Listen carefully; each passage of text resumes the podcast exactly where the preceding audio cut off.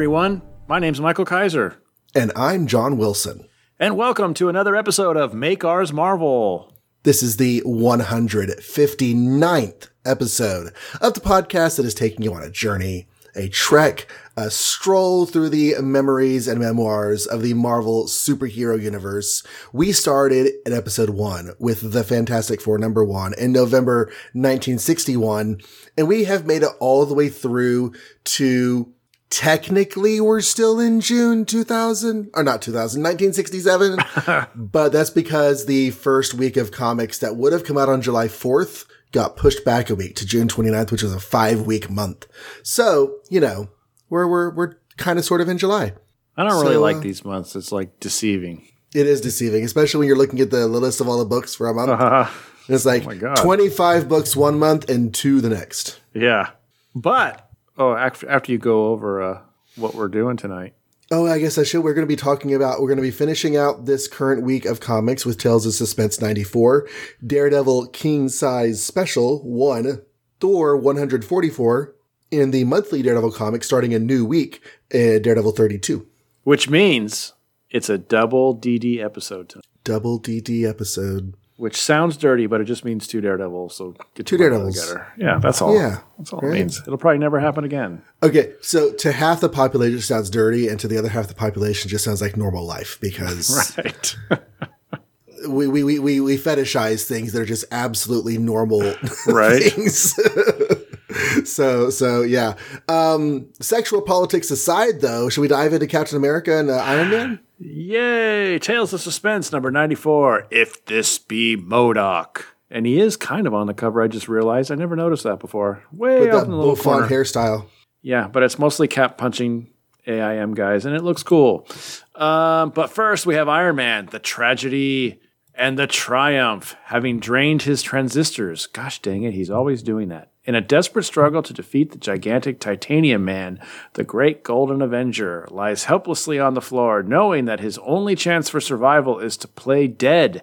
But then, a far more fearsome problem suddenly arises. But before we get to that, look what's happened. Once again, Stan the Man Lee and Gene the Dean Colan have topped their previous triumphs. And leave us not forget the able assists Dan Adkins Inker and Sam Rosen Letterer.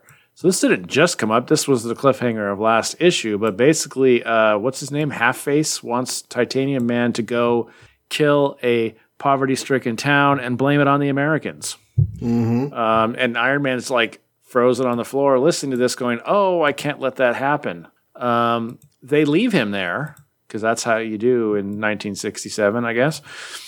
And they leave him there in a room full of generators. And Tony Stark is smart and can make atoms and stuff. So he can certainly use a generator to power his uh, iron suit, which he does. He pulls like a universal adapter cable out of his discs on his hip and figures out how to like splice the generator cord and pushes it, you know, pushes them together, I guess. And he also apparently developed this like new quick charge uh, thing on his chest plate. So not he doesn't have to sit there for like an hour while everybody wonders where Tony Stark went. Now it takes like five seconds. So instant charge. He's back on his feet. He uses his uh, repulsor thing at a in a fine, uh, uh, fine, fine, fine beam to like laser his way out of the confines of of wherever the heck Laserface or Laserface Half Face's base is Half taser. half taser, taser face. Um, he encounters some, uh, um, you know, regular soldier guys, but they're no match for him. He gets to Titanium Man.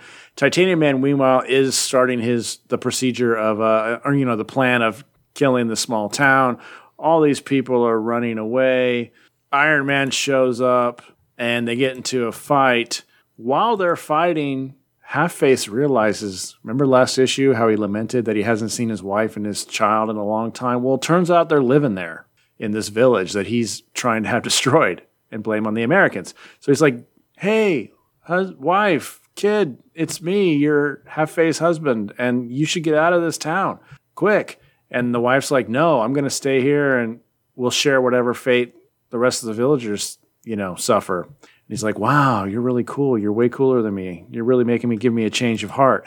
And while he's having that change of heart, Iron Man uh, flashes back to the five seconds ago when he used his repulsor beam in a really tight uh, formation to to laser his way out of something, and he does the same thing to Titanium Man, and it kind of works. And it also allows him to uh, get behind Titanium Man and open up like his, I don't know, lid and rip out wires. And all that serves to make Titanium Man dizzy, and he's on a bridge. By the way, he is super giant, way more giant than I realized last issue, uh, like Goliath size. And he falls. And that's the end of Titanium Man. And then Half Face is like, You've defeated my greatest creation. But you know what? I'm not going to serve my oppressors anymore. My wife and my child have reminded me that I'm a good person. And Iron Man's like, okay, well, I'll just report that Titanium Man and Half Face are both gone because that's kind of the truth. Next, another surprising new change in the life of Iron Man. Oh, So and that f- guy, uh, I forgot that guy, the mysterious guy from last issue, makes another visit to look for Tony Stark. But Oh, this time, right. this time instead of just taking no for an answer, he beats up the security guy and breaks in. So we still don't know who he is. Well, I do, but I'm not telling. Okay. How'd you feel about this one? I mean, it was cool. I don't know. This whole story arc has just kind of been a little ho hum for me. I don't know why. Mm-hmm. Mm-hmm. Uh, was this a three parter or a two parter? This was three parts. This is the third, I think, of the half face because we didn't see Titanium Man until the second part. Right. So the first one was like him just meandering his way through the jungle, not being hurt by guards. Mm-hmm. And the second one is him getting defeated by Titanium Man. And the third one is him fe- defeating the Titanium Man and letting Half Face get away with it. And I don't know if I feel what I feel about that. So, friend of the show, Jason Venable, Mm-hmm. um, started a read through of Marvel about a year before we started the show. But in that time, he got way far ahead of us and was going faster than us. And there's no way we're ever going to catch up to him. Mm-hmm. He's like in the late 70s now. Yes. But I remember seeing some of his posts about Iron Man from this era and like the few years after. Uh huh. And he seemed to be very weary of Iron Man. And I put, I finished this chapter and I was like, I think I'm getting bored. Yeah. Iron Man's kind of our resident commie smasher. Uh huh. Uh, so there's a lot of that, which is kind of boring. Like Hulk, Hulk used to get that a lot. Now he doesn't seem to have that anymore. But like suddenly Iron Man's like the national hero and has to take on Russia and Asia and all this stuff. And Uh, there's some nice art, like the big titanium Yeah. panel on page six looks good. sure. Um, Half Face's design is kind of crap, but he's drawn well. Um, I am not an Asian man, but from my perspective, it seems like he's drawing these. I think we decided they were Vietnamese hmm uh, people realistically without making them cartoonish. Yep, I agree with that. I noticed that too. So the art's good, but it's just like there's there's so little pathos except for the little bit at the end. Yeah, I mean, if this wasn't being drawn by Gene Colan, like if it was being drawn by a horrible artist or something, like this would be really a struggle to get through. Mm-hmm. Probably. But you know what it is? It's like his his uh supporting cast are gone. This is true. He has been stripped of a supporting cast and not gotten anybody new. Like a Kate like the last time he interacted with Pepper, it seemed so slapped on. It was that Mole Man story, remember? Mm-hmm. And then like later on they're just like, Hey, we got married off camera. What? And now they haven't Yeah. been around since. It's No, they left. weird. They basically left the book. Yeah. So even that even that mythology is like gone now. This idea that he has to uh, suffer not being with Pepper. So Iron Man Adventures can be fun, but Mm-hmm. this one's not super fun. But he also has no Tony Stark life to like engage us with the character as a person. Yeah. The So last I- time the last time he was Tony Stark life, he was like remember overcompensating and dating like every woman in the world and Right. Which was an interesting story. You know, that Yeah. an, yeah, yeah. I'm hoping for better things. It says the surprising change in his life at the end. I have no idea what that's going to be because, as I said before, we have gotten to the era of Iron Man that I've never read before. He's going to change his discs. They're going to be higher capacity. A change in costume. That's my surprising. No, he No, we know that's not He sticks with his costume for like a decade, right? Yeah, a long time. Till the Um, 80s, I think. What do you think about this whole half face? Is like, oh, my family's here. I guess I was doing a bad thing. I will not do bad things anymore. Yeah, that's what I was wondering. Like, should he get away with it? But at the same time, I don't know his history to know if he's been a horrible monster this entire time. Mm-hmm. or if this was his first venture as trying to kill people because i couldn't i couldn't tell from his from his origin story how long he's been suffering working for his oppressors, as he puts it. True. We don't get a timeline, just a. And what what has he been doing? Is he just inventing things for them, or has he been actively like hurting people? And I don't remember. Actually, it has been a long time because the whole point was Iron Man was assigned by the or asked by the army to go take care of this legendary half face person. So I think he got off too easy, probably. Yeah. yeah, yeah. But I don't have anything else to say about this. But that's yeah, it's kind of like the rest. It's just like the rest of the episode, or uh, rest of the episode, the rest of the uh, the story arc. It just seems very easy, the whole thing, kind of. But meanwhile, Captain America, at least last issue, was my A plus for the month. So let's see how it goes. If this be MODOK, the evil organization known as AIM, now lives again. Only Captain America can rescue the lovely agent of S.H.I.E.L.D., who has been captured while trying to learn AIM's greatest secret, the identity of MODOK. But Cap himself is now a prisoner of AIM, reborn. From the Titanic typewriter and peerless pencil of Stan the Man Lee and Jack King Kirby, embellished by Joe Sinnott, lettered by Sam Rosen. Is this the end of Captain America? Somehow we doubt it. Let's turn the page and see if we'll need a replacement. That's kind of funny they put it that way because he often needs a replacement. But anyway, he's about to get shot, and then they're like, no, we're not allowed to kill prisoners unless MODOK gives us permission. And the guy with the gun's like, I'm really getting tired of MODOK. Yes, we're all tired of MODOK. We didn't mean to invent him, and now he's taken over everything, and this is horrible. But you know what? We have Captain America here. Why don't we have Captain America meet MODOK? Larry, that's a great idea. So they press a button, and like I guess this whole submarine has, uh, you know, phase through wall ability because where he's laying, he gets phased through, just kind of like Agent. Whoops, I almost said Agent Thirteen, just like that mysterious Agent of Shield did last issue. And once he's phased through, his paralysis magically disappears. So he's like, Where am I? What's going on? And as soon as he can't figure that out, he gets attacked by MODOK, and MODOK reveals himself. And we all know what MODOK looks like big, giant head, tiny little body parts. Um, and Sharon's there. And she's like, You can't beat him. And he's like, Well, you get the heck out of here while I'll try and beat him. He must have some weakness somewhere. So they start fighting, and MODOK just keeps lasering him and lasering him, and he keeps barely dodging it. Um, meanwhile, the AIM guys are like, Now's our chance. While he's distracted with Cap. Um, and so they're like sneaking in, I guess, basically, while MODOK is distracted fighting Cap. Cap throws his shield. MODOK like takes it with his laser beam, but just as like maybe Cap's maybe about to die, um, all the AIM guys just come rushing in and they shoot MODOK. Um, and then they're like, "Thanks, Cap, for helping us kill MODOK. Now we're going to kill you as as a you know thanks." And Cap's like, "No, you're not." And he starts beating on them. One of them almost kills Cap, but agent, this mysterious agent lady hayas him, so she saves Cap's life.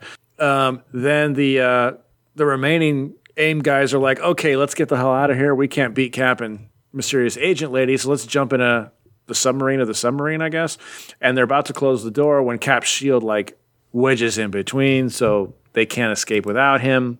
Um, so basically, Agent 13 and Captain America board the escape vessel and kind of take it over and tell them what to do, tell them to get out of here. Meanwhile, MODOK's left for dead, but he's like, I have one last thing I can do. I can shoot my laser beam into, I think it's like space or something, and it has a detonator. And um, Sharon's like, while they're like slowly floating away, Sharon's like, It's funny that I'm so into you, even though I've never seen your face. And Cap's like, Yeah, I had a girlfriend like that once. I'm totally into it. That's my type. And then um, um, MODOK explodes. The end. Next, the death of a legend.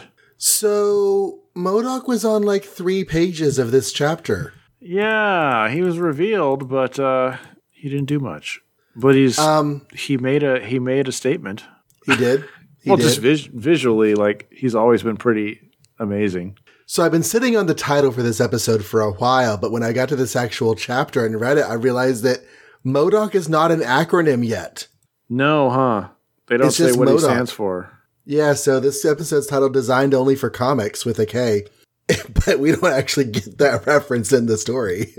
They um, do they even say what AIM stands for? They put periods in between the letters, but oh, the very, very first time we saw AIM, it was on a sign that said Advanced Idea Mechanics. okay, cool. I'm amazed that they didn't re- reiterate that in this, but I don't think they did. Um, they keep referring to her, even when she's the only one in the room, as the female shield agent. Mm-hmm. And it's like, okay, if if she's the only one in the room, you can just say the agent. She's the shield agent. She's here. She's, She's pretty much the only agent of Shield on the vessel. So right. You don't have to clarify. yeah, if you The guys want Modok- to talk, if you guys want to refer to Captain America, you could just say Captain America, and then we'll know the difference. Right, the shield agent and the captain. Uh huh. MODOK's hair is so big. I like MODOK. I don't know if everybody likes MODOK, but he's, he's just such a cool design in like the most bonkers way. Kind of like Arnim Zola, I guess. He's kind of like Hector Hammond, but Jack Kirby instead. Yeah, yeah. Was Hector first, probably? Uh, yeah, and he didn't get all swelled headed in his first story, but I'm pretty sure he has it by now. Almost It's- definite, yeah. It's funny. One of my first MODOK stories was when the Serpent Society was hired to kill MODOK, and um, that story ended very much like this story, where MODOK's just on the ground, kind of like a helpless baby, and can't do anything. Do we? We don't really see him out of his chair like that very often, do we? No, that's what I was just saying. Like the one story, the first time I ever read a MODOK story, I saw him out of his chair, but normally you don't see him this helpless. It's kind of interesting. Yeah. Do you ever? Did you ever play Sonic the Hedgehog back in the day? A little bit. So whenever MODOK's flying around, I'm thinking dun dun dun dun dun dun dun dun dun dun. dun. He has very Doctor Robotnik vibes. Yeah. yeah, this was fun. I think last issue was more fun because it did more things. This is more like just kind of a fight and escape situation. But Resolving things, yeah. but I sure hope she doesn't disappear. I don't remember. I should know, but I don't remember if she disappears again because I'm tired of that.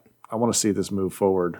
Um, I can find out real quick if you want to know. I did look up the bad guy's next appearances. Um, but before I talk about that, she says, where is it? You saved my life. Yet I've never even told you my name. Right. Nor have I ever seen your face beneath that mask. Yeah. Remember whenever he said, tell that little lady we've got a date tonight? Uh huh. She's never told him her, her name. So, like, are we thinking no dates or yes dates, but she's keeping her name a secret because I don't know why. Um, it can't be this cool, but I want to say this is exactly what Peggy said to him in that flashback. But since I don't know what issue that is, I can't look it up. She did say that she had never seen his face. I don't remember if she name. said she's. I think he. Mm, I don't remember. It would have been really cool if it was like the exact same dialogue, like some sort of parallel. But that would be cool. I. I feel like she didn't say I don't know or that you don't. She didn't know his name, so it was weird whenever this woman was talking about Steve Rogers before, um, because she only the the w- previous person only knew him as Cap. yeah, I can't remember Um, if he knew her as Peggy or if she was called some like something. But anyway, I'd have to figure out what issue that was. It was quite a few issues ago.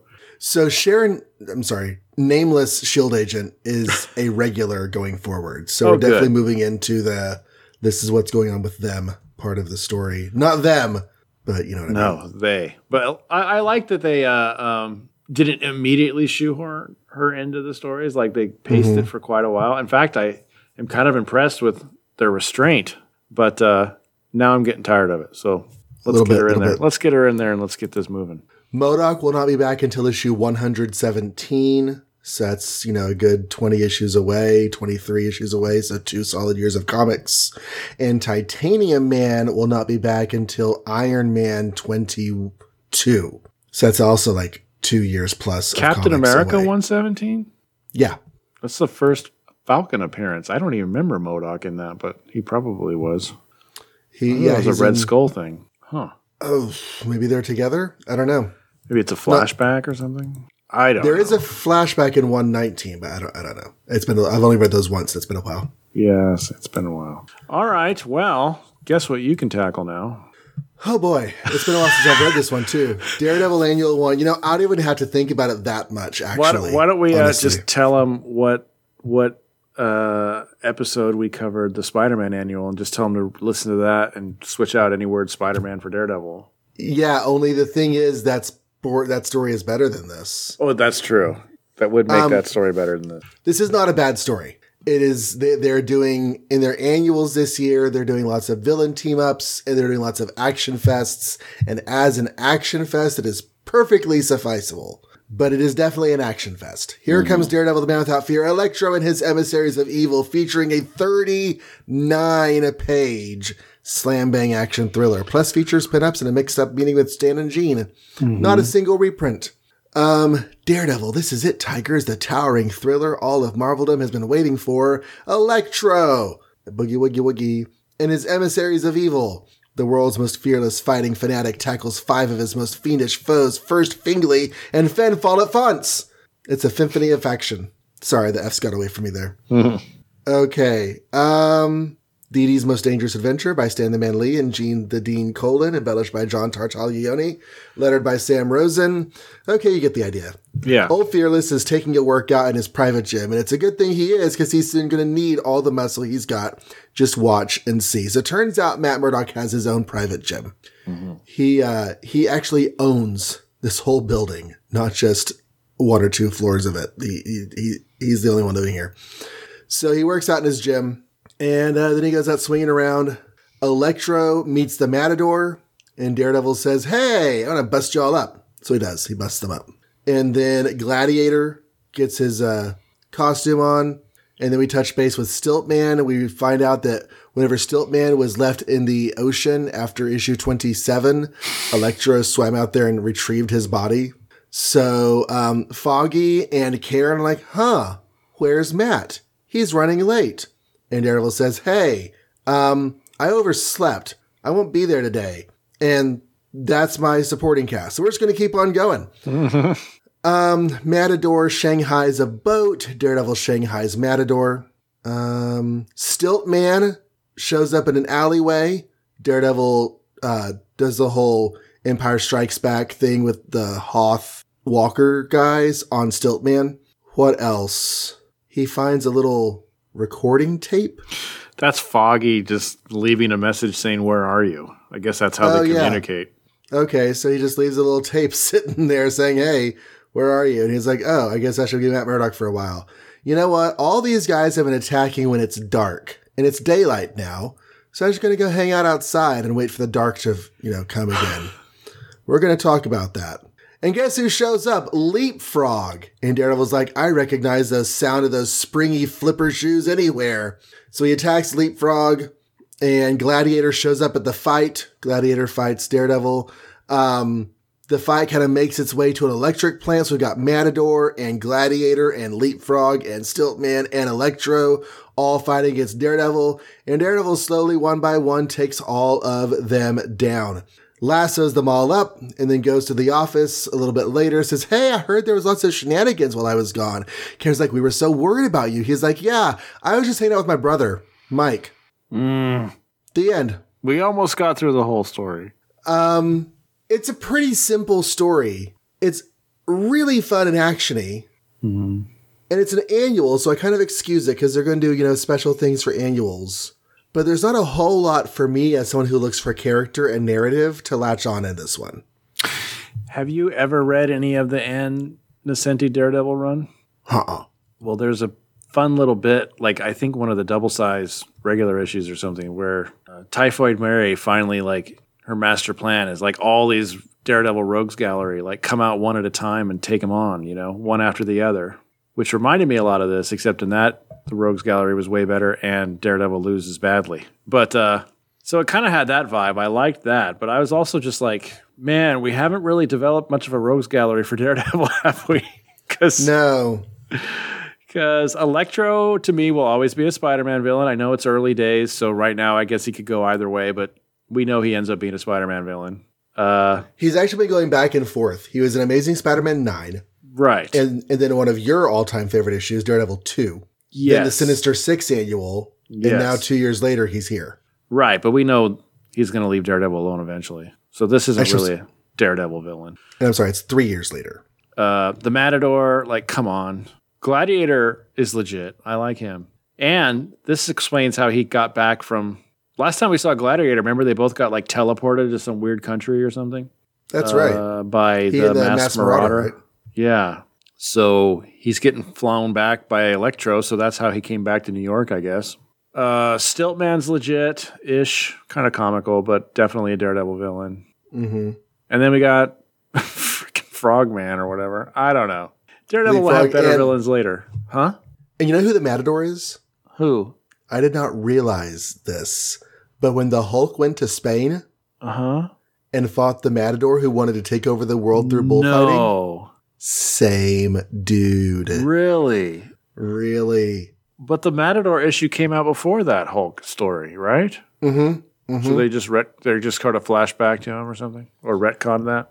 Well, and so that story did take place, you know, in the previous because it was a flashback to after Avengers three, which would be before Daredevil's story started. So yeah, he was in Spain and fought the Hulk, and then he came over here because he was kicked out of Spain.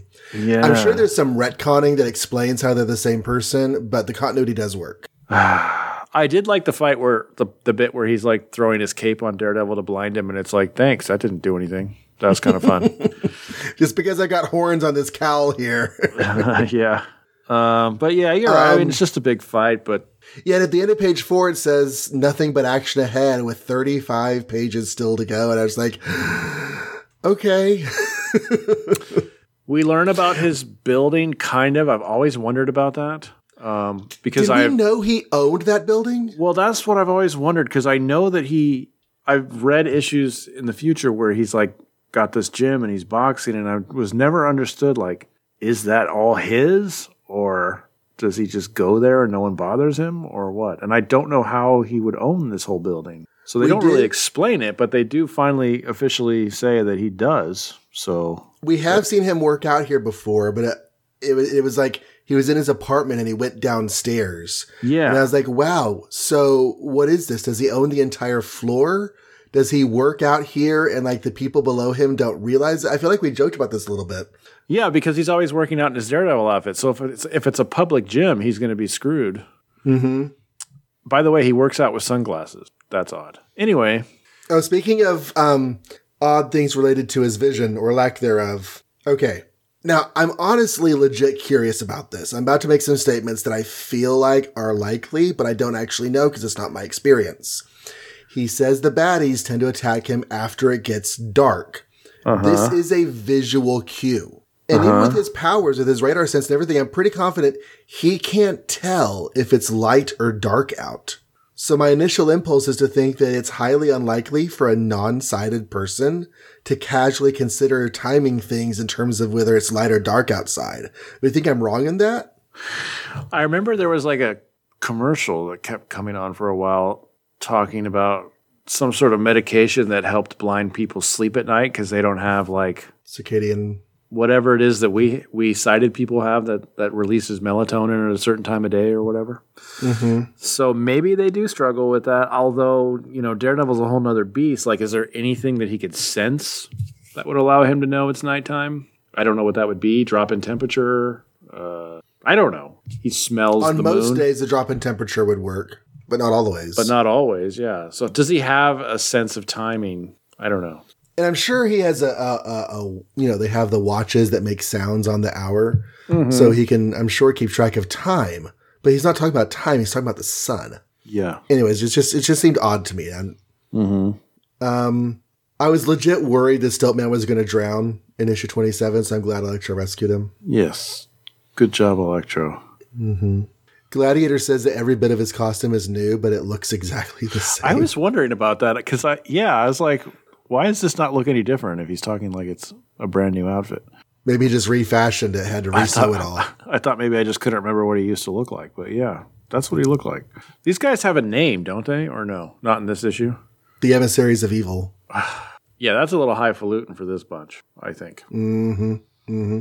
And they don't really seem to have any sort of goal. They don't really seem to have any sort of cohesion until the very end. The fact that all of these guys are working together is almost a coincidence, not a reality of the story. They they kind of make it suggest that it's Electro who's bringing them all together, but then there's no real scenes that prove that. You know what I mean? Mm-hmm. Mm-hmm.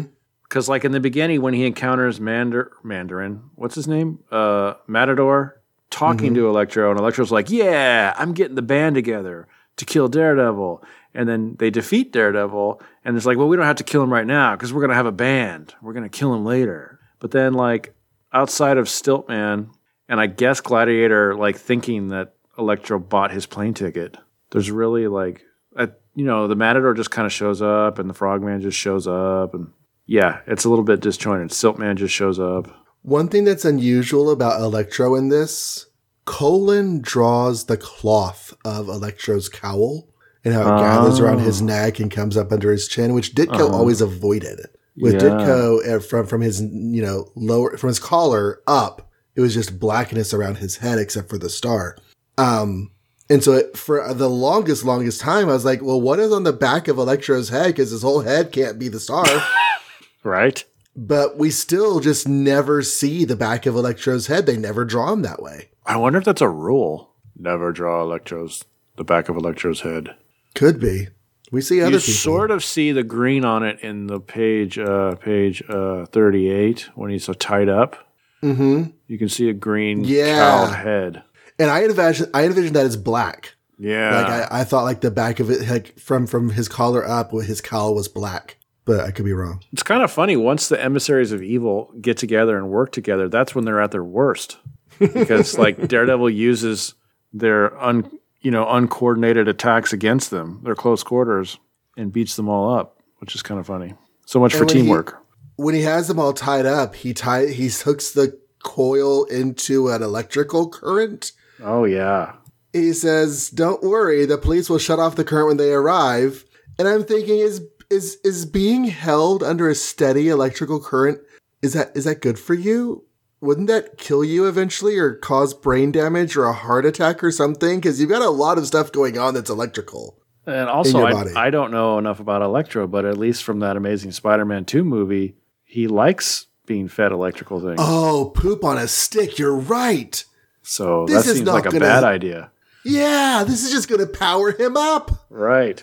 Matt walks away, and Electro busts them out, and they all run off because they don't like working with Electro. And also, I always think about that. Like, what do the cops do when they get there? Like, now they have to take on Gladiator, Matador, Stiltman, Electro. Like, these guys aren't unconscious. So you turn off the Mm-hmm. electricity. Do they then get attacked by the emissaries of evil and die? Or is it because they have guns, they'll be okay and they're the cops? I, I always guess. feel bad. I always feel bad. Like, hey, I captured Juggernaut for you. See you later. Huh? Mm-hmm. What do we do with him? I don't know.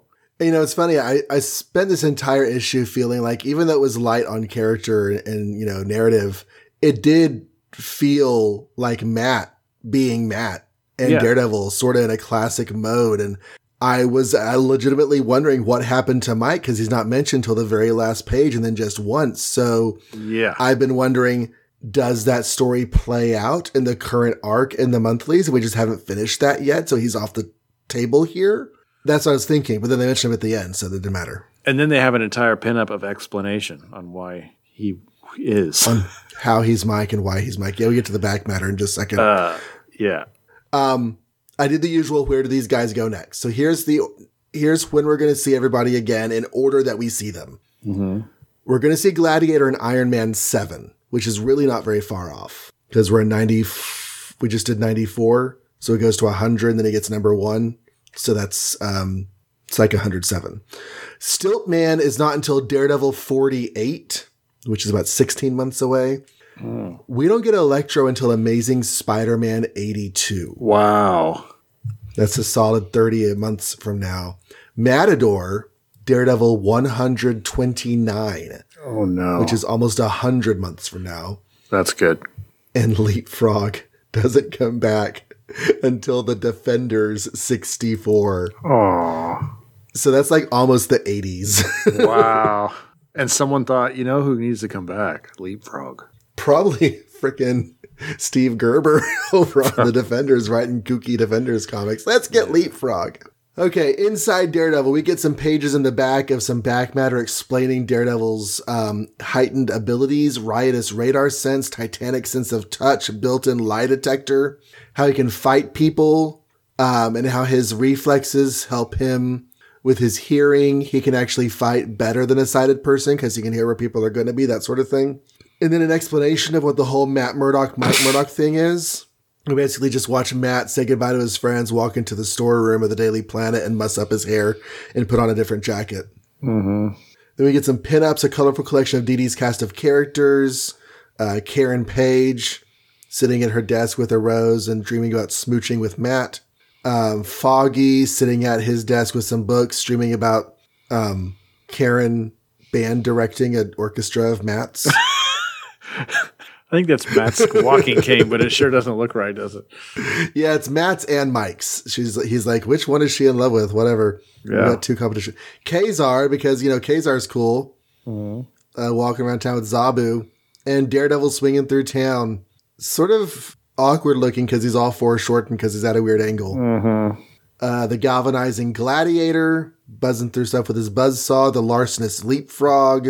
The ominous owl. It's a pretty good shot of the owl holding an owl in a tree like an owl. And the masked marauder, who of course is dead, so this is in memoriam. We get a blueprint for an all-purpose billy club, which has some stuff that absolutely makes no physical sense whatsoever. I push this button, and this little hook, wi- this little loose wire line sharpens into a hook at the end. Um, doesn't make any sense. And then this uh, apropos of nothing little story of Gene and Stan having a story conference. Gene's caught in the snow and goes to Stan for help, and he's like, "Don't come to me. I don't want to talk to you." Mm-hmm. And then they work on a story at the at the office the next morning.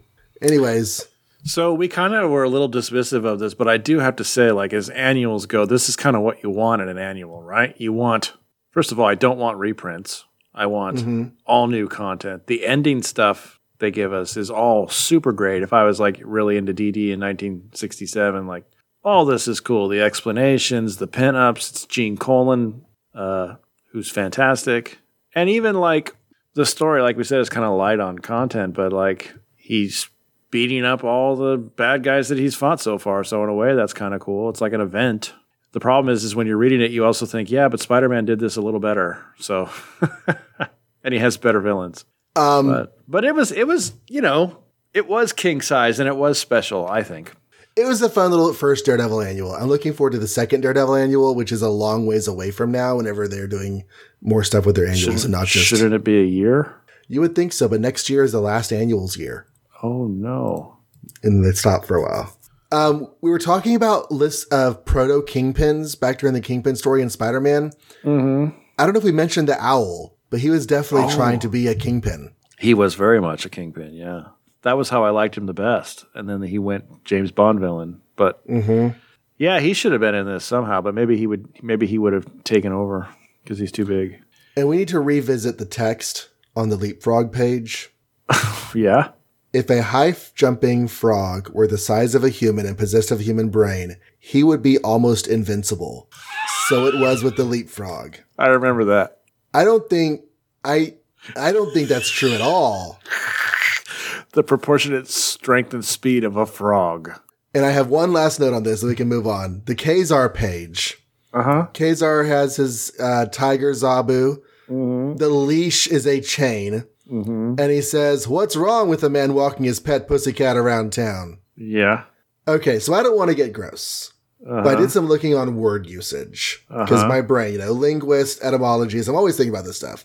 This is 1967, swinging 60s. Um, we basically, we've kind of actually passed a lot of the swinging 60s. or We're in the process of changing to the more moody 70s. So I'm thinking, okay, surely by now, this word is a double entendre for any reader over the age of 11. right. So I looked it up because I was wondering, was it the 60s that this word became a thing? Or was it earlier? Turns out we're talking centuries. Oh, a De- people double entendre. Yeah, with this particular word. So definitely documented in the English language in 1879, but probably used way farther back. And evidently, it was sometimes a word for a young woman, apart from any specific reference to body parts. Uncle Tom's Cabin, little Eva's father calls her a puss as a pet name. Mm. And so this idea of um, women, women's parts, and all that other stuff being labeled this way has been going on for centuries. I just thought it was a relatively recent development because why are we still writing the word pussycat in children's books if it's been this way for so long? Because it also means cat, maybe. I guess. But you could just say cat. What's wrong with a man walking his pet cat around town? Would have worked just as fine. Right? Because you know what doesn't actually mean its original meaning at all anymore? Hmm. Daddy. it's it- anytime anybody no, I'm around 13 year olds all the time. You don't say that word. It doesn't even mean But the original if your two year old called you daddy, would you be like, hey? no, but the two year old's still learning how to pronounce their D's. So, Right. But it means something to them. But yeah, I I, understand so. what you're saying. Anyways, just random thoughts from John's brain. All right. Is it back to me already again? It's back to you. Thor 144 for Asgard, the one you've been waiting for. This battleground Earth. I don't know if I was waiting, but it's cool. Yeah. Uh, the battleground Earth. Know ye all. Oh boy, even the captions are speaking Shakespeare now. Two of the three evil enchanters have landed upon our mortal planet to destroy the mighty Thor, whilst the third has dared enter Asgard to challenge the reign of Odin himself. But Balder the Brave and the stunning Sif have managed to reach Thor first, bringing him a warning. Verily, thou hast been most completely clued in, conceived in grandeur, and produced in majesty by Stan the Man Lee and Jack King Kirby, embellished by Vincent Colletta, lettered by Sam Rosen. Before I get into it, I read that caption. Sometimes I read a caption and learn something, and I don't know if that's because I wasn't paying attention last issue or mm-hmm. if they didn't tell me that. But I don't remember that two enchanters went to Earth and one went to Asgard. I had a similar thought. I feel like I knew about the two going to Earth. I wasn't sure if I remembered about the third going to Asgard. Hmm. Well, But anyway, I didn't go that's back what and happened. look at it. So good thing there's a caption. Mm-hmm. Um, yeah, so Thor and Sif and Balder are in Don Blake's office still, and they're like, "Gosh, what should we do about this?" When what do they call this thing? The living talisman. So like these guys, these uh, enchanters have like control of the living talisman, and it's like a talisman that's living or something. Anyway, this energy face basically shows up at the window and says, Here they're a coming and they're gonna get you. And Thor doesn't like that, so he throws his hammer at it and it dispels the face. But then, like, the enchanters are like, Yeah, here we are on the street below you. Um, and so Thor and Sif and Balder confront while that's happening. Um, one of the what are they called? The enchanters, the most powerful of the enchanters. He says maybe the oldest or something. He breaks up a wrestling match that Odin has been enjoying. Odin and people have been enjoying, um, and he challenges Odin to a fight. Back on Earth, Thor is first to confront them. Sif and Balder don't run as fast, I guess, and because of that, like one of the one of the enchanters like waves his hand and um, like telekinetically or something magically breaks the stone pavement where the three of them are standing, Thor and the two enchanters, and rise, raises it, raises it into like practically space. It almost looks like I don't know, or at least somewhere above the sun. Um, so that leaves Balder and Sif unable to help. Thor fights. They seem to have the upper hand, but every time they think they've defeated Thor, they haven't. Like one guy turns to energy and then he's like, I'm going to knock you off this rock. And then Thor's like, No, you won't. And he grabs his ankle and tosses him off the rock. And then he fights uh, the guy, only guy that's remaining.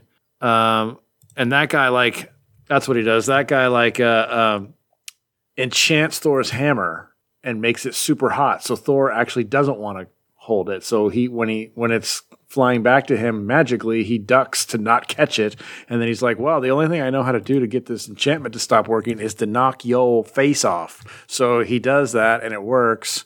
Um, meanwhile, back on Asgard, Odin makes a boneheaded decision. The what is it? Why do I keep not knowing how to what to call them? The enchanters. It's really hard to remember. The the enchanter guy's like, "Hey, how about we both agree to remove the powers of our subjects before we fight?" And Odin's like, "Sure, cool." So he does it, and the enchanter guy does it, and then immediately they start fighting, and their fight is like crazy epic. Everybody's just watching. It's almost like just meteoric lights in the sky and fire and brimstone and all this stuff. And but back on Earth, Balder's like, hey, why don't you, hey Sif, why don't you like use your awesome transportation power to get us up to that rock and help Thor? And she's like, because I suddenly realized I have no power. Something's wrong. Um, and then on the rock itself, both the two enchanters and Thor are like, gosh, we feel like we have no power too. Something's wrong. And the rock starts falling back to the earth, uh, which allows Balder to chip in and help. And between the two of them, they like, between Thor and Balder, they like knock out the two dudes who are now powerless. But Thor is also powerless, and Balder is also powerless. Um, and so they're like, "Gosh, we can't get back to Asgard. I wonder what's going on with Dad. He's kind of old these days, so I'm worried." Next, abandoned on Earth. Yeah, this was called this battleground Earth, and they fought in space the whole time. It was space, right? Yeah. Mm-hmm. But other than that little nomenclature error, this was this was fun. Do you think, like he says, he depowers? Because we all know that Odin provides the power for all these uh, gods, I guess, and what they can do. And uh, when Thor says he's not powered anymore, does that mean like he can't do lightning and thunder, or does that mean he can't lift hundred tons anymore? I'm going to go with lightning and thunder because he still has his physical essence. Right. He's not going to turn into a puddle of goo. He still exists. Yeah, because he's all like, maybe I don't have my power, but I still have my strength, and then he punches the guy and knocks him out. So it's like, oh, do you? Okay. Yeah, I don't think his I don't think his strength comes from Odin. Okay. I'm also kind of surprised that Odin getting involved in a fight like that would really require everyone to have their powers gone or something. I don't understand that. Um, let me. I couldn't remember my summary how that actually worked, but I'm pretty sure it was the other dude's idea. But I don't know why he convinced him. Now, Lord of Asgard, in thy final moments, remove the powers of thy subject, and I shall disclaim the use of my mystic talisman. Oh, so apparently this talisman that they control is so scary that Odin was like down for depowering his entire people just so he didn't have to confront it.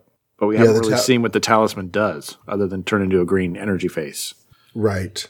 The um the challenger or the enchanter challenged him to a fight. Mm-hmm. And um oh they're fighting over the Odin sword. Yes, that's right.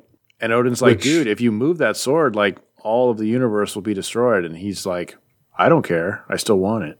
He's like, but since I said I challenge you, you have to fight me. It's the rules. Yeah, he challenged him in public. Apparently, it's a rule that you have to accept. And Odin's not going to just say, "Okay, I kill you." Um, It's kind of a cool fight, though, or interesting that like there's no physical form. It seems like when they're fighting. hmm So they get they grab the scepter. Their uh-huh. power's going to flow. Whoever has the more power is going to survive. But before they do that, he's like, "Remove the powers of your subjects, and I shall disclaim the use of my talisman." I don't know. They want to have equal combat. Yeah, but that didn't seem worth it. And how does it And make it- Odin equal? Right. It says that the entire point of this is to see how unequal you are. Yeah. Because whoever whoever wins wins. That's that's inequality. well, yeah, but also I won't use my talisman, and you just depower your people, which has nothing to do with your own power. So, like, how Yeah, is that, that, even? strange. That's just weird. I like um on the front page, the guys are standing there and Sif's like, "Stay back, boys. I got this." Yeah, but I will. I will complain that she had a pretty poor showing in this. She did. It's her first time. She just cried. I don't want to make any blanket statements, but I wonder if Stan and Jack don't know how to do strong woman. Well, I was excited by Sif's uh, entry into our reading because it seemed like we were getting our first strong woman. Mm-hmm. And then it's like this issue was no, actually, we just want Balder to be attracted to her, so she needs to like hug him and cry about how she doesn't have any powers, and then really contribute nothing else, which was kind of sad because you know Thor doesn't have powers and Balder doesn't have powers, but they both managed to continue to fight and punch and sword, and she just stands there. Right. That's But she has cool. to have some amount of strength. yeah, She is a god and she can fight well. and she knows how to fight with a sword. Yeah. So that was Um, that was sad. I hope next issue makes up for it somehow a little bit. But I think Thor has the beginnings of a cheesy 90s catchphrase uh on page two. uh huh. Thou hast done most well. Now let them come, for we be truly on guard. Oh no, Asgard. that's a T-shirt. yeah. All right. The Living Talisman, not entirely sure what they are or how No. they work, but I kind of love the name. Um, Uh huh. we we met the Living Talisman, and they called themselves the Living Talisman. And then we saw the enchanters, each of whom has a face on their chest like a talisman. Mm-hmm. Then here we find out that the living talisman are called that because they actually are just a manifestation of the little talismans the enchanters are wearing. Mm-hmm. I just think it's kind of fun because talisman is a dumb plural, except that it's a pun, so it works. It's a cool idea. I wish they would just flesh it out a little more as to what the heck it is. But Yeah, yeah, it doesn't really quite work on the level that they've And- explained it here. They're like really acting like it's a really dangerous thing, but so far it's just dropped a message. Uh, but that's my kind of problem with the whole thing is as I was reading this, I'm like, why don't I love the enchanters all that much? And it, it's just like, I'm still not sure what the answer is. Part of me thinks it's because it just seems like they're made up, but it's like, well, duh, all villains are made up in comic books. But like they just They're- kind of come out of nowhere, and the Asgard's like, "Oh, we've been fearing these people forever." It's like, have you? We've had no hints of that, or And they're just nebulously powerful without any story behind them. Yeah, like if they had dropped hints for the last two years about, oh man, I hope the enchanters never come around. That might have been mm-hmm. interesting. But it's just it's just there's no foreshadowing, I guess. That's what it's missing. No foreshadowing. Um, so let's talk about Thor's hammer being turned into molten heat levels. Okay. This was my thought process. So once the enchanter heats up his hammer to whatever dangerous levels, the heat should immediately start bleeding into space, which means the hammer would cool down because it's in space. Mm-hmm.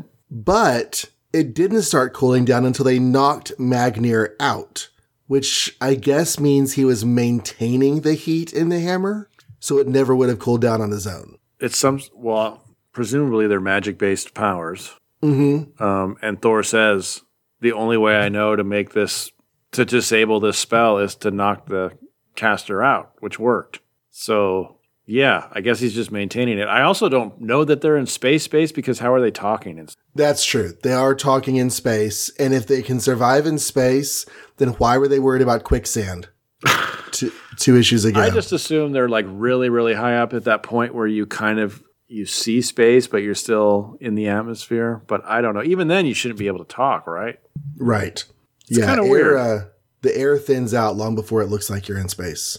Because you can still see cities on page nine, but at the same time, the sky looks like they're totally in space. So it's weird. I don't know what's going on. And also, back to the heat thing, does this mean that Thor can't survive extreme heat? It did say Like- a million suns. That's pretty extreme. A million suns? Uh huh. The heat of I'm a million suns. So don't they all just melt? Yeah. How does the hammer even maintain its integrity at that point? It just How, like how is it, dissolve in a molecular goo. How do any of them hang out around a million suns? No, no, no. Um, also, I know they're not physically on the planet Earth because they've levitated the little, you know, rock chunk, but they are super near it and definitely in the same dimension. So I was a little surprised the 60 second enchantment didn't still apply. He sure doesn't talk about that anymore, does he? No. That would have totally been a one of the problems with his hammer being turned into a million suns that he can't touch is that he only has 60 seconds to figure out how to fix it. And then it's hot forever and he'll never, well, then again's a stick. So, Yeah.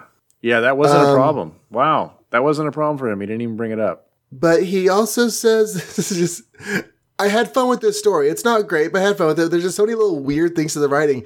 The smoke comes out and it's clinging to him, smothering his lungs. And I'm like, but you're in space, so you're not breathing. Right. That's why I don't know that they can be in space. I think this was just badly uh maybe the inker went the wrong way or something on this. Didn't consider all the consequences. Because like the splash page is a blue sky, and then the next page is dark and purple with planets and stuff. It's weird. Yeah. At least Balder realizes that he should govern his hormones. I really hope this doesn't last. I don't like this whole love triangle with Balder already. It's not Balder. No, Balder does get a romantic interest later, but it's not Sif. I'm not sure how long this lasts, but it doesn't last forever. I don't I don't want him to be the new Foggy Nelson in the Thor comics, you know? No, we don't need that at all, do we? No. No, no. And besides, the entire universe wants to be nice to Balder, so shouldn't Sif Right. want to? Balder's a good guy. So we don't need this to be like an excuse for him to not be a good guy. But yeah, at the end of this, when it's bruisers against magicians and all the metric power has been removed, the bruisers are going to win. So goodbye, magicians. Pretty much. We'll see what happens next, unless Odin loses. Right. Guess We'll what you get to do? Summarize more. Tale of The beginning of the end. Is that for real? Are they teasing me? Is this the beginning of the end? this is the penultimate chapter. There is one more chapter after this. Conjured into being by Mystic Mogul. Satan's dreaded demon riders attack mighty Thor for the 18th time and his two gallant companions with a savagery unmatched anywhere in the endless universe. By the flaming fury of Forbush, here be grandeur, freely given as conceived and created by Jack Stan the Man Lee and Jack King Kirby, embellished by Vince Colletta, lettered by Sam Rosen. So yeah, they're being attacked by the Satan guys who look way different than they looked last time we saw the Satan guys. They're like these red trolls now or something.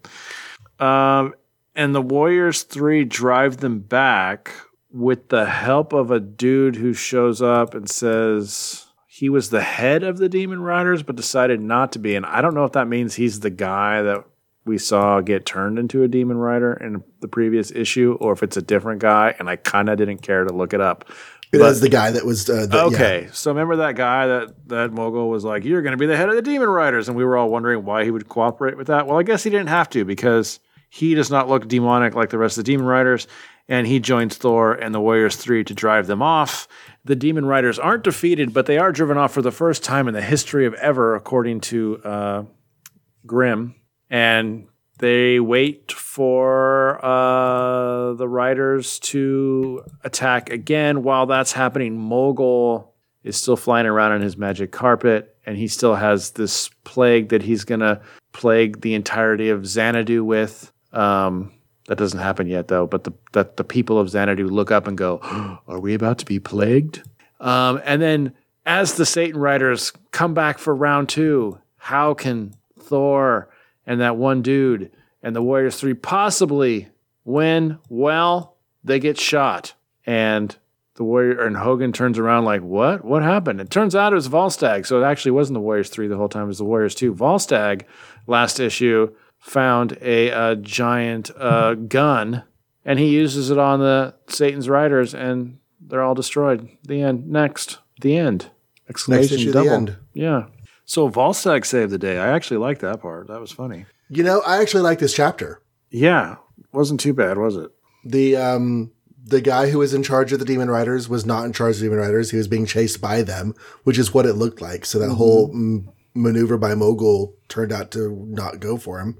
Um, the stone horses looked cool. They looked evil. Volstagg saved the day. Mogul messed up. I kind of liked this. Yeah, well, that's probably because they're finally moving forward because they're wrapping it up. Yeah, they actually did something. Right.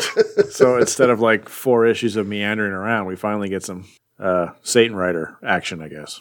and remember the whole plot point of I'm going to spread the spotted plague all over Uh huh. Hogun's people? Yeah, We haven't talked about that in 17 issues, but that's what he's going to do here. that's what he's going to do here. So next issue, they're going to stop him from doing that or find a cure or something. The only thing I kind of shook my head at was why did the Satan riders run off and then run back again? Like that didn't seem to have any point. He says something like they've never been driven off before or they've never failed the first attack. So it's like, yeah, I don't know. Just Did keep they- attacking. Just yeah, but maybe they're all about the charge. So they left Maybe. and then regroup and then do it again. It was not. I. I. It was nice to have that feeling finishing this chapter and go, oh, that was actually fun. And there's only one more. Well, it's kind of cool also that the Volstagg action from last issue carried over into this issue. I thought it was kind of just a throwaway. Yes, fully agree. Yeah. It's like, oh, cool. That whole business actually mattered because he found a gun that drove off the Satan's Riders. So awesome. Do we have any notes? We do have very brief notes from our Asgardian advisor, and we're going to have miss having his input on the show. Um, but he does have some thoughts on the beginning of the end. This is Gene Hendricks. Um, he is a podcaster. He has been a uh, worshiper of the Norse gods for, I believe, his entire adult life. Um, and he has been writing into us for every chapter of the Tales of Asgard. He says Hogun has knowledge of the Satan's demons. That's interesting. I wonder where that came from. Yeah. Because Hogun, the Mongolian, how does he know about Satan's demons in the Western world? In a Norse Asgard story that takes place in the Middle East. Yeah. Why are there Satan demons for that matter? Yeah. And in any case, Volstagg comes in at the end as the hero. Who'da thunk it? Yeah. Volstagg gonna Volstagg, but sometimes he actually does it. Yeah.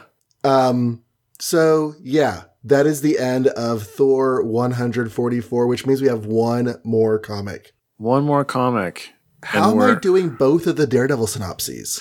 I don't know. It just worked out that way. Daredevil 32. Now, to a brief word about our process here, we mm-hmm. take other comics within a particular week of release. we sort them chronologically within that week. So this Daredevil comic is the next week of release, which is July 11th. So it was not, it, it came out two weeks after the annual. Right. So And it's the- continuing. The annual split up a two part story. Yeah. It's continuing the arc that was going on in the monthlies. The annual just came out, you know, smack in the middle of it. Right.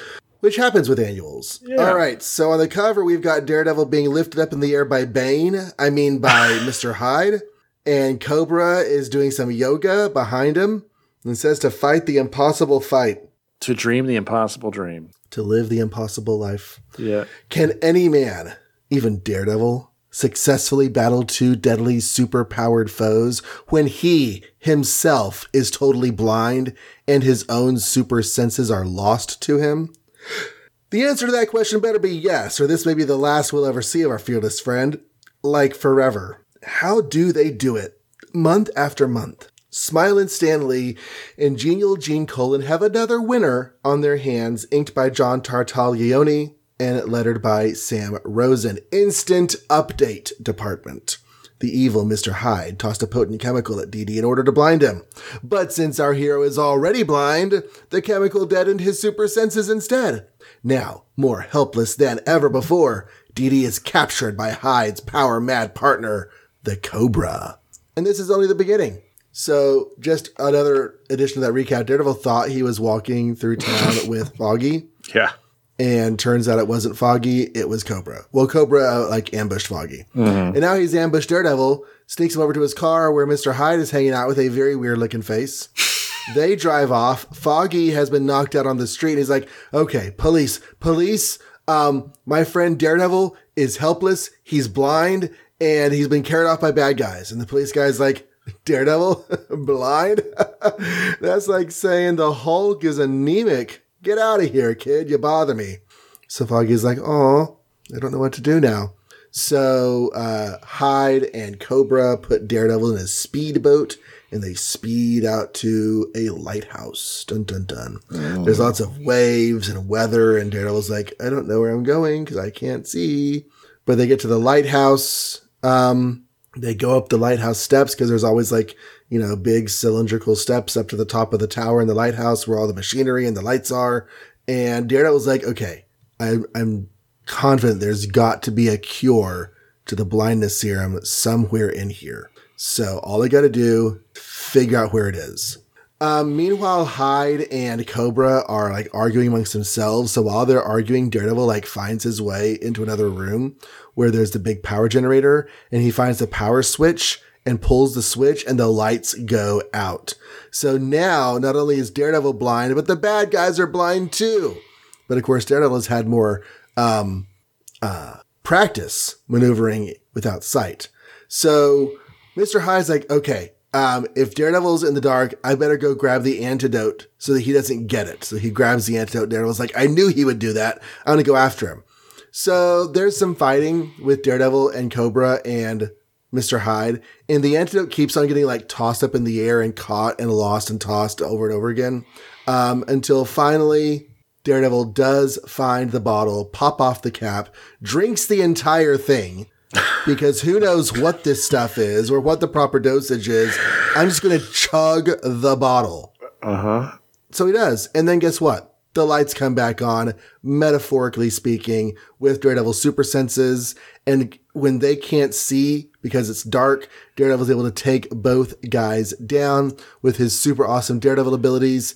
Um, Mr. Hyde makes a getaway in his speedboat, but Daredevil is able to get the police to getting a chopper over and arrest King, Co- not King Cobra, arrest the Cobra.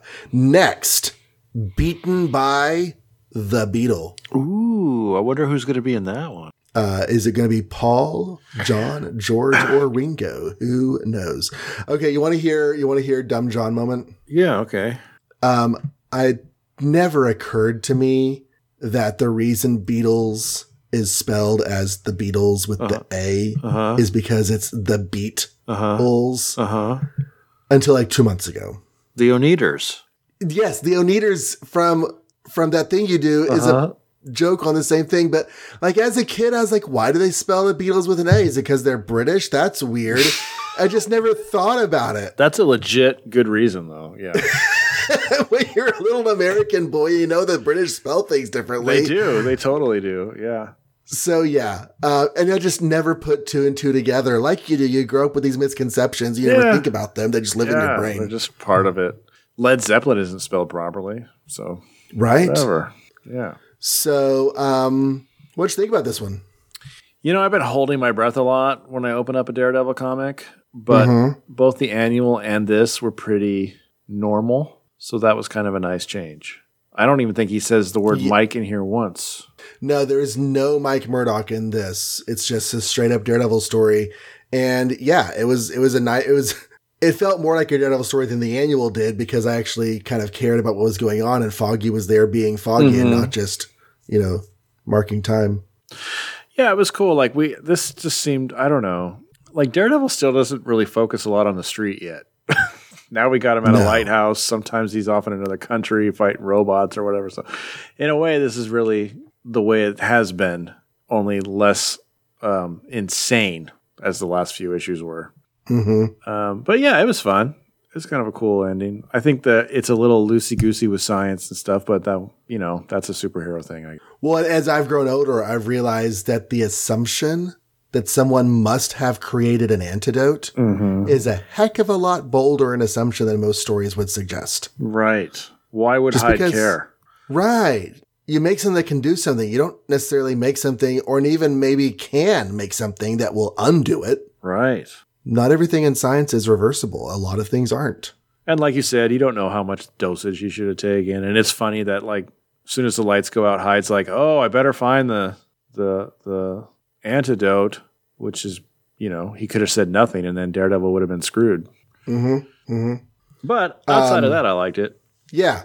No, it's good. They're the lab being at the top of a lighthouse was completely ridiculous. Like it didn't have to be out there. It just made for a good stage Uh-huh. setting for the fight scene. But Uh-huh. you know, it works. It's comics. It is very moody. Like like Gene Colan's pretty good at stormy weather and lighthouses. Just why would you? Oh, wait a second. This is Mr. Hyde's laboratory. That's why it's at the top of an isolated tower. Okay, never mind. Sure. Yeah.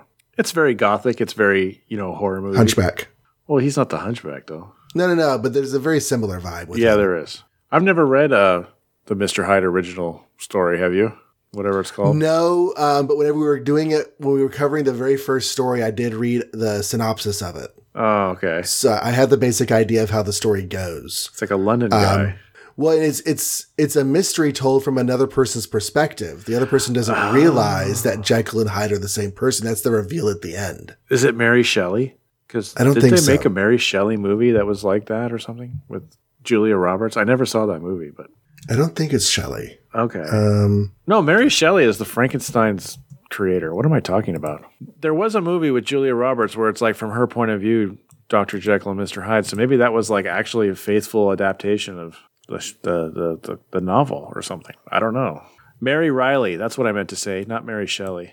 oh yeah, okay. I I don't know that name, but I did look it up, and it's Robert Louis Stevenson. Is the is the guy who's witnessing the whatever in the story? No, I'm sorry. Is the person who wrote the story? You're saying that Mary? Well, I'm, I was just name was? asking. You were saying somebody. It was from the point of view of somebody, and I was just wondering if it was supposed to be this Julia Roberts character because I remember they made a film like that. They may have redone the story with a female character instead, but uh, Gabriel John Utterson is the Okay. practitioner who's experiencing Okay. or investigating rather the story.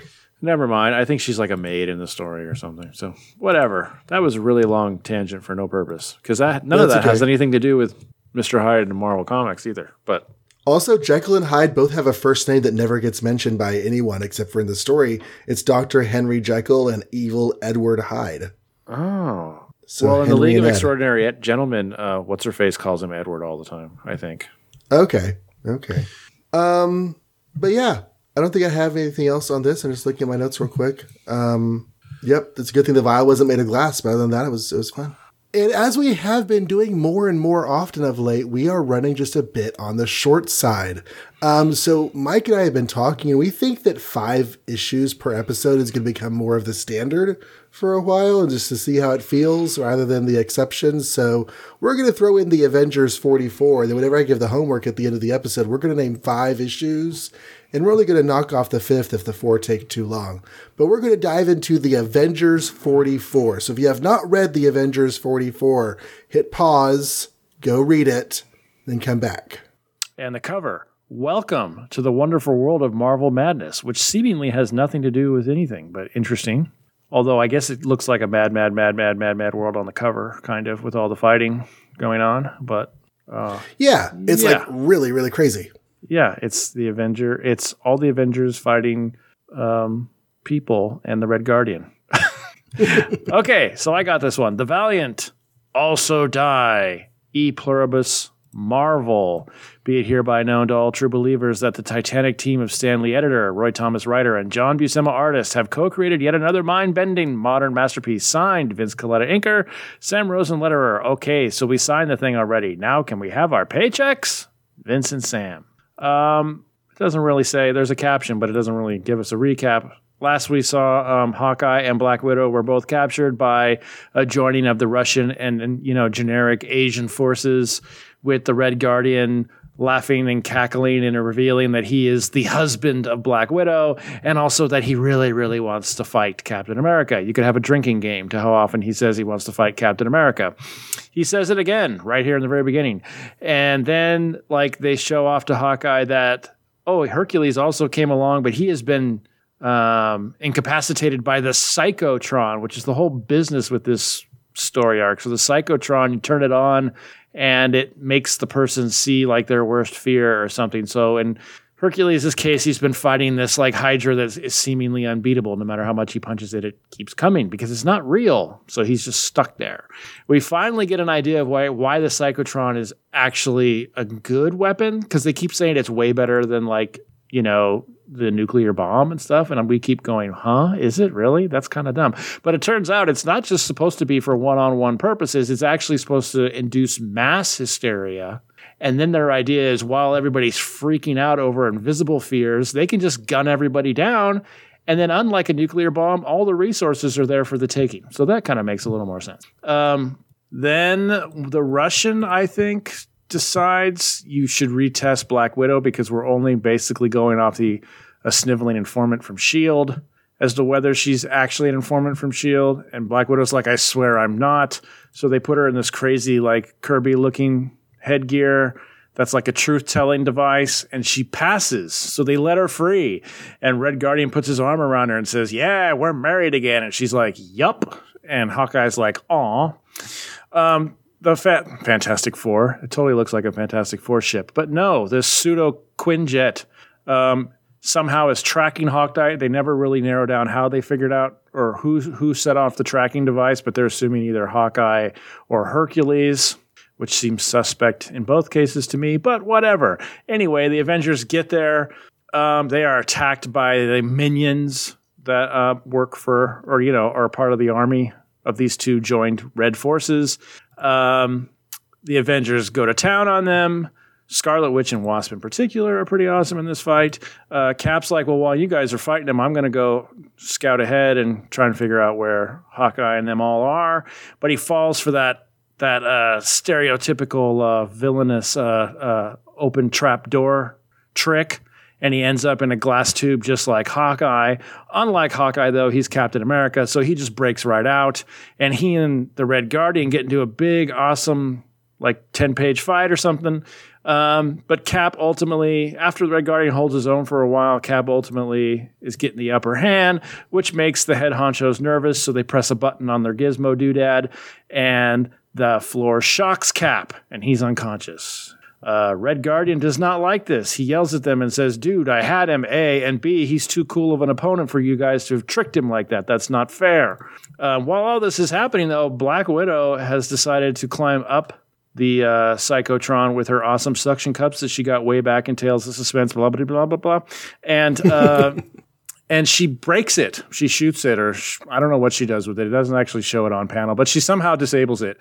And they don't notice till it's too late. They start shooting at her. Red Guardian blocks one of the major bullets, takes the hit for his wife.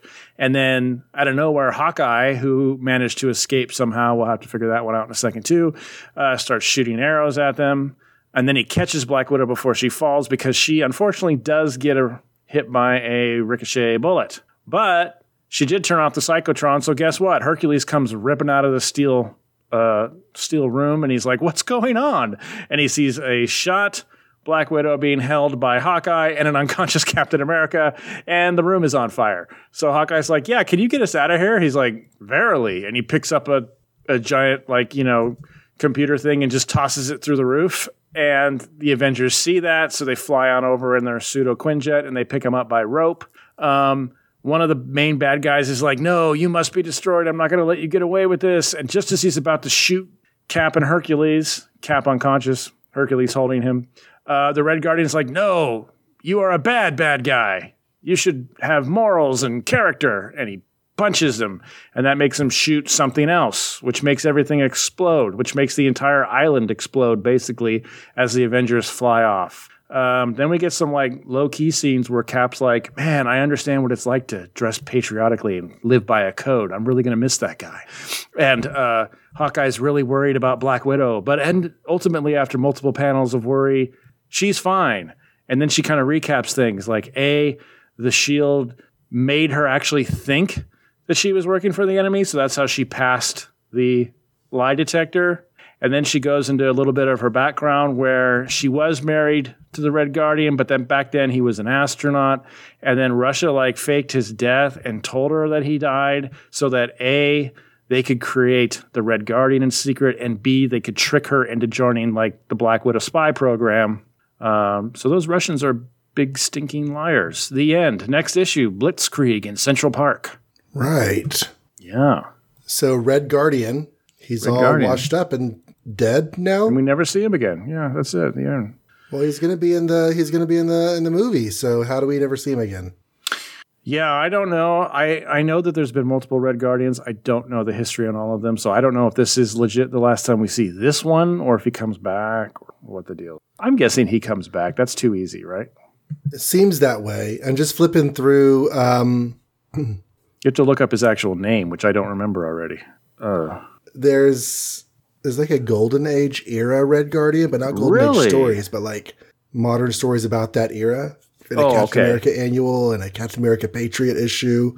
hmm. This is the main Red Guardian. There's a Red Guardian 3, Dr. Tanya Belinsky, She's and a Red. Guardian 4, Joseph Petkus, who becomes Steel Guardian. Um, Red so Guardian is- 3 turns into Starlight. So this is Red one Guardian 1, basically? 2, Red Guardian 2. This is 2, even though he's the first one? Uh, I guess they're numbering in order of uh, story events. That's so a bad since Captain. America Patriot takes place in the 40s, he gets to be Red Guardian 1. Sure, until they write a Red Guardian from World War One, and now they got to renumber everything. That's Then just they all get bad. shifted. bad. There have been Bad eight, strategy. eight Red Guardians. Okay. Holy well, there's been a lot of Captain Americas too.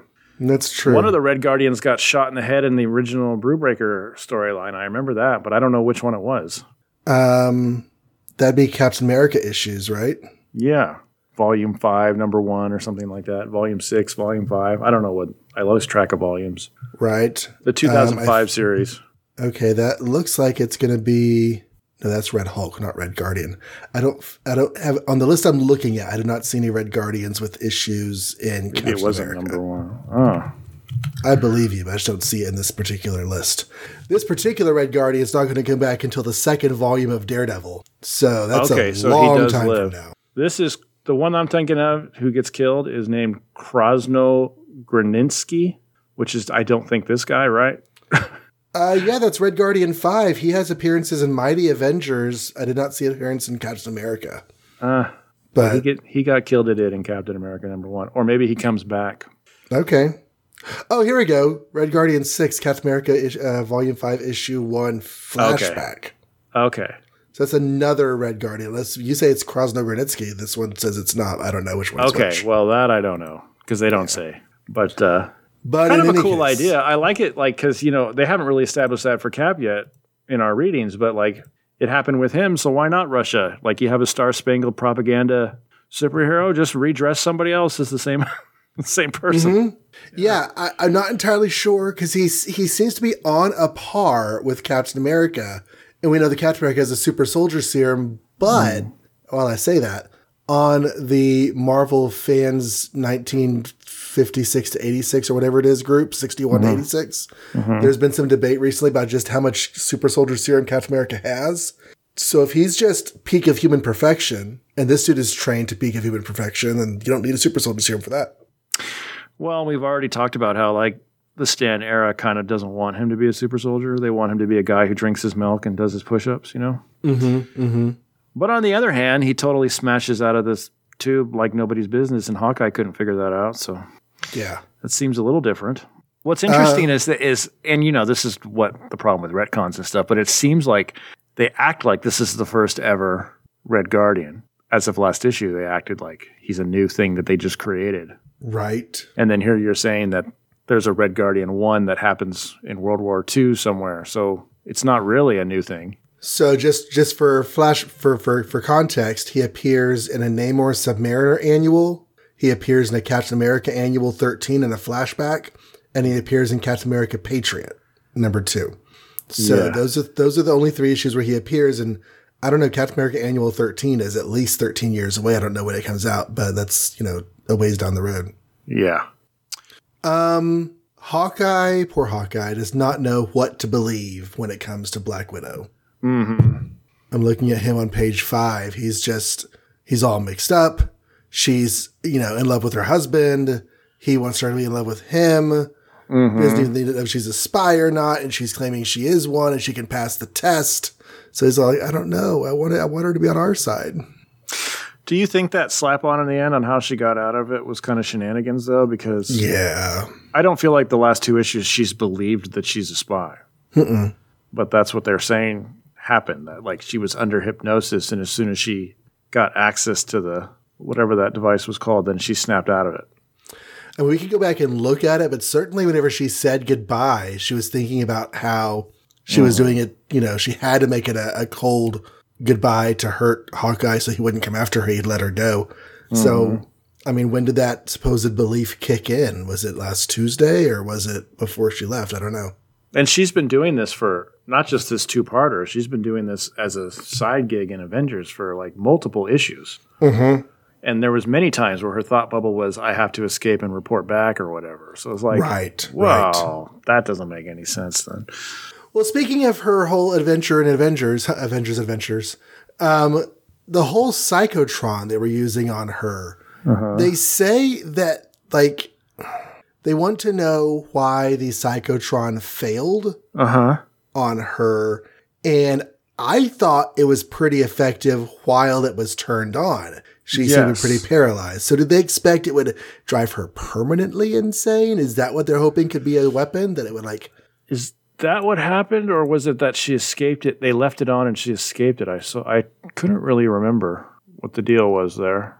I thought Right. they turned it off, but I could be wrong. Yeah, I think you're right. I think they did turn it off and leave her there. But that doesn't they don't really ever explain that answer anyway. Like how it didn't affect her. Yeah, they Right. do turn it off. I'm looking at it right now. He believes that my will is broken. Good. Now I must put the second part of Nick Fury's plan into operation. Really? Hypnotize Black Widow? there you are. Last issue, she's putting Nick Fury's plan into action. Right. And they, so they don't explain it. And then in the end, they they do this hypnosis thing, but it's like, yeah, that doesn't really explain the psychotron business. Okay, so I'm wondering if maybe she says the hypnosis thing as a cover. Ah, we could go with that. Because is she the one who tells them that she was hypnotized into believing? Yep. Okay. And and in theory, like a secret agent could know how to pass a truth test. Nick Fury covered for it. We got it from Nick Fury himself, how you were under post hypnotic suggestion to Oh, believe you were on their side. He, she says, yes, only thus could I have resisted the psychotron. Um, I think that they're covering for each other for whatever reason. They're spies. Yeah, and how does that resist the psychotron? That doesn't. It, I understand how that would resist the truth telling device, but not the Psychotron. Right. Not the Psychotron, which And then- projects your spheres. There's also other unanswered questions, like I said in the synopsis, like how the Avengers are tracking a homing signal, but no, they don't know who turned it on, and we never get that answer. Their theory is either Hawkeye, and someone says no, but he didn't want us to follow, and I agree, he didn't. So then they're like, well, maybe Hercules did it. It's like Hercules does not know anything about homing devices. I'm sorry, he just was along for the ride and Right. the adventure. He has Um, muscles, not so many eh, brain cells. And then there was another unanswered question. Uh, the capsule that was holding Hawkeye, it suddenly blew open like a paper bag. But why? I haven't done anything. I'm just standing here. Oh, well, I'll figure it out later. And I thought at some point it'd be revealed that like Black Widow sabotaged it while no one was looking or something. But I think they forgot. They just forgot to. yeah, they never really said what made that happen. So interesting. Did you notice that they're using a lot of civilian names in the field in this these days? Like calling each other Steve and Clint. And Right. And, Yeah. or, or or Steve Rogers, you know. yeah. And it's just I mean, you're in the field, there are bad guys around. You're not supposed to be doing that. it makes me wonder, and they'll probably never answer this, but it makes me wonder how secret Cap's identity is at this point. Like, why would it be secret? Hmm. I don't know. No, it would be because they had fake Captain America, so they kept it that way. Maybe I don't. know. But like, if you look at the MCU, and not that it's the same as comics, but like he's going around in a in a in the natural history mu- or whatever museum that was, I forget. And like they're talking about Steve Rogers joined this and was 4F and all that. It's like, well, that's out. hmm That's completely out. But I don't know that the world has ever thought Cap was dead for more than five minutes at this point. But then I don't know. eventually, then eventually you start going like, okay, but 50s Cap was a really long time ago. If Cap, quote unquote, wakes up in 2008, you know, with the sliding Right. timeline thing. So at some point, at some point, the world thinks Cap is dead, dead. At which point, do they just release all his information and make a museum out of him, or, or does, are we supposed to not know who he is? And does it matter? I feel like Yeah. I feel like there's no reason for Steve Rogers to have a civilian identity until the day comes when he wants to have a civilian identity. And it would be easier just to create a civilian identity. Right. Call yourself Larry Sanders or something. Right. And Steve Rogers isn't too crazy a name. Maybe he just goes out there and calls himself Steve Rogers and mm-hmm. no one thinks, oh, you're secretly Captain America? Why would you mm-hmm. think that? I'm just trying to sell you my cartoons. Right. yeah, only Marvel would know. Right. So, yeah, I think even in the golden age, we kind of made fun of the fact that he had a secret identity. Like, why did he need this? He doesn't need this. Yeah, the private Steve. Rogers in the Golden Age thing is ludicrous. It just makes zero sense. It's just a Clark Kent, you know, thing or something. But things I liked in this, I was happy to see Hawkeye and Black Widow reunite at the end for however long that's going to last. Um, I was happy to see these two um, Soviet antagonists uh, perish. They're off the table now. Um, I'm intrigued by Red Guardian. I don't know what's going to happen with him, but like we said, there's not a lot of Red Guardian again for a long time. In It was Red cool that- Guardian. It was cool that he turned a little more uh, moral in the end. I mean, I'm not saying he didn't want to kill everybody, but Mhm. he wasn't just cackling and talking about how awesome he was. It's like he wanted to have a decent man to man fight and not be traitorous and weird. Right. I like that. The next Red Guardian shows up in Defenders 35. So Oh when we my get to God. the when we get to the mid 70s, that's when our Red Guardian will come back. That's a long time. Yeah, so no Red Guardian for the foreseeable future. That's sad. I kind of like him as a concept, but I wish they would have shown us more like how he was created or whatever. Mm-hmm. But they don't really get into that at all. No, they don't. They just gloss over all that. I'd like to see that too. And that does that really that doesn't really gel. Again, I don't really know my Black Widow very well, but like it doesn't really gel with the origin I think of of Black Widow, like the Red Room and all the training and stuff. To have her just be a widow and have the guy go, "Hey, you want to be a spy for us? Your husband's dead." Yeah, so that's what I was thinking about on the last page. Whenever she's talking about, you know, whenever she finds out that he's dead, mm-hmm. they say, You'll be glad to know he died a hero, testing weapons for use against our enemies. If only I could do something to be worthy of his memory. Perhaps there Yeah. is something. Tell me what it is. I'll do Yeah. Anything. And they don't say what it is, assuming sh- that's when she becomes the Black Widow and she goes to work for the uh, for the military government. But Right. they don't actually say that. Yeah. And other comics I've read, she was a child when they recruited her. So it's like, I don't get Black Widow. Maybe Black Widow's origin is just all a bunch of lying all the time because that's how she is. Maybe she likes her past to be in multiple choice like the Joker. Mm-hmm. But I think I've got everything on this one. Unless you have anything else. I think we did it. Okay. Well, uh, we will be back next week to talk about five issues of comics, probably. Fantastic 467, Tales to Astonish, Night, uh, Lies. Hold on. Fantastic 467, Yeah, yeah. The Avengers, more Avengers? yes, King Size, number one. Tales to Astonish, 96, The X Men, 36, and probably Amazing Spider Man 53, which, if we do all of that, will take us to the end of July 1967. Yay. So, where can they find us? They can find us at makeoursmarvel.com. Uh, you're going to find links to all our social media on Facebook, on Twitter, all our social media, a whole two links, Facebook and Twitter. Um, all the links to the coolest uh, apps, as far as I can tell, or just our RSS feed. You can also find a contact form if you want to reach out to us, or you can just write directly podcast at makeoursmarvel.com.